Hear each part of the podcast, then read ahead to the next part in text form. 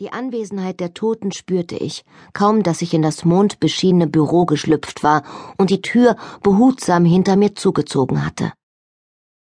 Ich erkannte es am Kribbeln meiner Kopfhaut, daran, wie sich die Härchen meiner Unterarme aufrichteten und wie kalt die Luft war, die ich einatmete.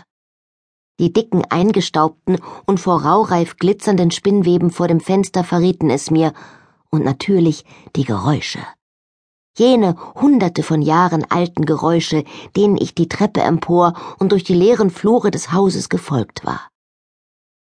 Das Rascheln von Stoff, das Splittern von Glas, das Schluchzen der sterbenden Frau, das alles wurde immer lauter. Nicht zu vergessen das unmissverständliche Ziehen tief in meiner Magengrube. Es sagte mir, dass etwas Bösartiges jeden meiner Schritte belauerte. Aber selbst wenn all das nicht gewesen wäre, hätte mich spätestens die schrille Stimme aus meinem Rucksack alarmiert. Ih, stieß sie hervor. Hilfe! Ein Geist! Ich warf ungehalten einen Blick über die Schulter. Halt die Klappe! Wir haben das Phantom lokalisiert. Kein Grund, hysterisch zu werden. Da drüben steht sie und starrt uns aus ihren leeren Augenhöhlen an, und jetzt bleckt sie auch noch grinsend die Zähne. Na und?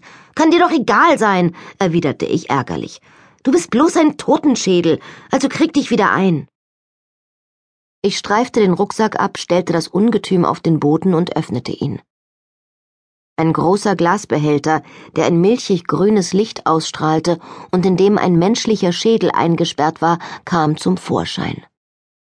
Ein abstoßendes, halb durchsichtiges Gesicht quetschte sich so fest gegen die Glaswand, dass die Nase plattgedrückt wurde. Die hässlichen Glubschaugen zuckten hin und her. Du hast gesagt, ich soll dich warnen, schon vergessen, beschwerte sich der Schädel. Hab ich gemacht. Eh, da drüben steht sie. Ein Geist. Knochen, Haare, Zähne. Uäh. Bist du endlich still? Trotzdem verfehlten seine Worte ihre Wirkung auf mich nicht. Ich sah mich mit zusammengekniffenen Augen um und versuchte, in den dunklen Umrissen des Zimmers eine untote Gestalt auszumachen. Ich konnte zwar nichts erkennen, aber das beruhigte mich keineswegs. Dieser spezielle Geist gehorchte seinen eigenen Gesetzen. Ich fing an, fieberhaft in meinem Rucksack zu wühlen, schob das Glas beiseite und kramte zwischen den Salzbomben, Lavendelgranaten und Eisenketten herum. In meinem Kopf hörte ich den Schädel sagen, falls du zufällig deinen Spiegel suchst, Lucy, kleiner Tipp, du hast ihn mit einer Schnur hinten an den Rucksack gebunden. Ach so, stimmt ja, damit du ihn nicht suchen musst. Ah, genau. Er sah mir mit spöttischem Blick dabei zu, wie ich die Schnur ungeschickt aufknotete. Gerätst du etwa in Panik? Quatsch. Vielleicht ein bisschen? Überhaupt nicht. Wie du meinst. Sie kommt übrigens näher. Das war's. Kein Smalltalk mehr. Zwei Sekunden später hielt ich den Spiegel in der Hand. Es gehörte zu den Besonderheiten dieser Besucherin, dass sogar Agenten mit einer ausgeprägten Gabe des Schauens sie nicht direkt sehen konnten. Angeblich handelte es sich um den Geist der mordlustigen Emma Marchmont, einer Dame, die im 18. Jahrhundert hier gelebt hatte, als das Gebäude noch kein Büro einer Versicherungsgesellschaft, sondern ein privates Wohnhaus gewesen war. Nachdem sich Emma Marchmont mit Hexerei befasst hatte und beschuldigt worden war, mehrere Angehörige umgebracht zu haben, hatte ihr Ehemann sie mit einer spitzen Scherbe aus ihrem zerschlagenen Spiegel erstochen. Deswegen erschien nun ihr Abbild in Spiegeln, Fenstern und blanken Metalloberflächen. Und in letzter Zeit waren mehrere Angestellte der Versicherung ums Leben gekommen, weil sich der Geist an sie herangeschlichen und sie berührt hatte. Ihn zur Strecke zu bringen, war eine knifflige Angelegenheit, deshalb war unser Team heute Nacht mit Handspiegeln ausgerüstet. Wir bewegten uns rückwärtsgehend voran und spähten dabei per Spiegel über unsere Schultern in sämtliche dunklen Ecken und Winkel. Das heißt, die anderen gingen so vor. Ich hatte mich bis zu diesem Augenblick auf meine geschärften Sinne verlassen und war den Geräuschen gefolgt. Doch jetzt griff auch ich zum Spiegel und drehte ihn so, dass ich das Zimmer im Blick hatte. Echt hübsch, sagte der Schädel. Erstklassiges Plastik. Die rosa Ponys und Regenbogen auf dem Rand sind herzallerliebst. Ich habe ihn im Spielwarenladen gekauft, weil ich nicht mehr dazu gekommen bin, woanders hinzugehen. Das Mondlicht blinkte irritierend auf der Glasoberfläche. Ich holte tief Luft und bemühte mich, das Zittern meiner Hand zu unterdrücken. Sofort wurde das Bild wieder scharf und zeigte die helle Fläche des Sprossenfensters und die billigen Vorhänge, die es einrahmten. Unter dem Fenster stand ein Schreibtisch mit dem dazugehörenden Stuhl.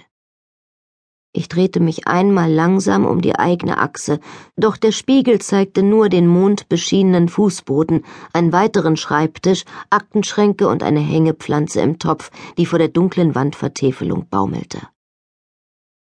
Heutzutage diente der Raum einfach nur als Büro, aber früher mochte er das Schlafzimmer gewesen sein.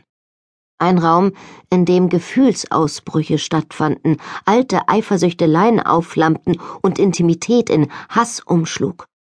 Schlafzimmer bringen mehr Geister hervor als alle anderen Räume. Es überraschte mich nicht, dass auch Emma Marchmont in ihrem gestorben sein sollte. Ich sehe sie nicht. Jetzt sag schon, wo sie ist.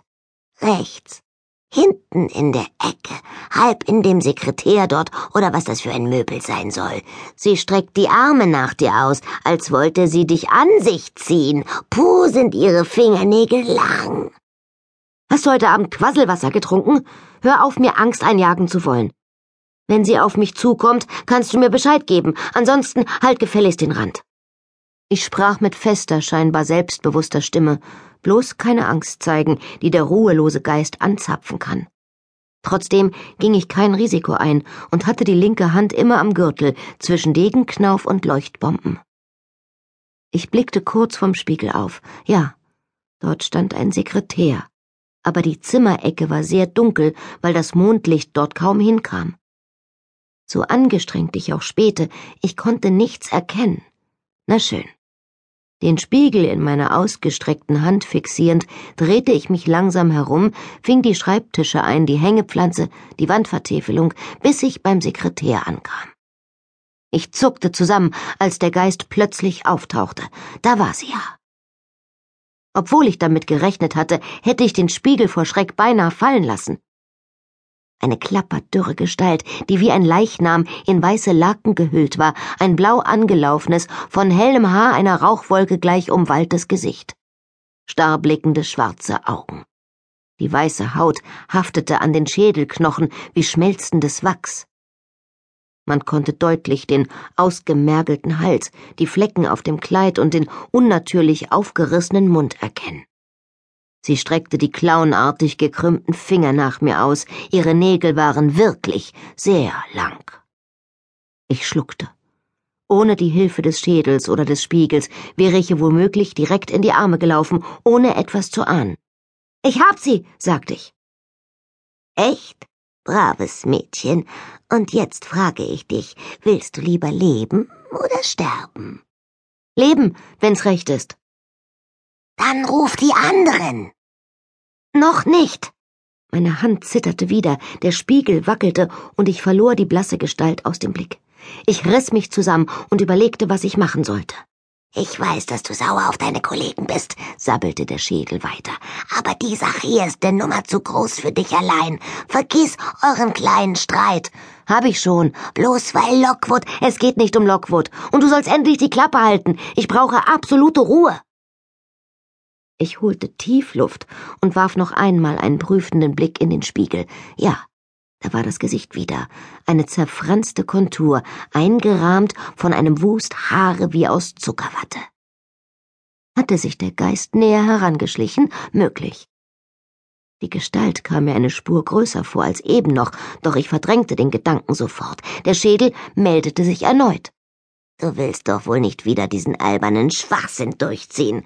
Sie war ein böses altes Weib. Ihr Geist will dir nichts Gutes. Es hat keinen Sinn, sich mit ihr verständigen zu wollen. Ich mache, was ich will, und das ist kein alberner Schwachsinn. Mit lauterer Stimme rief ich Emma. Emma Marchmont? Ich sehe dich.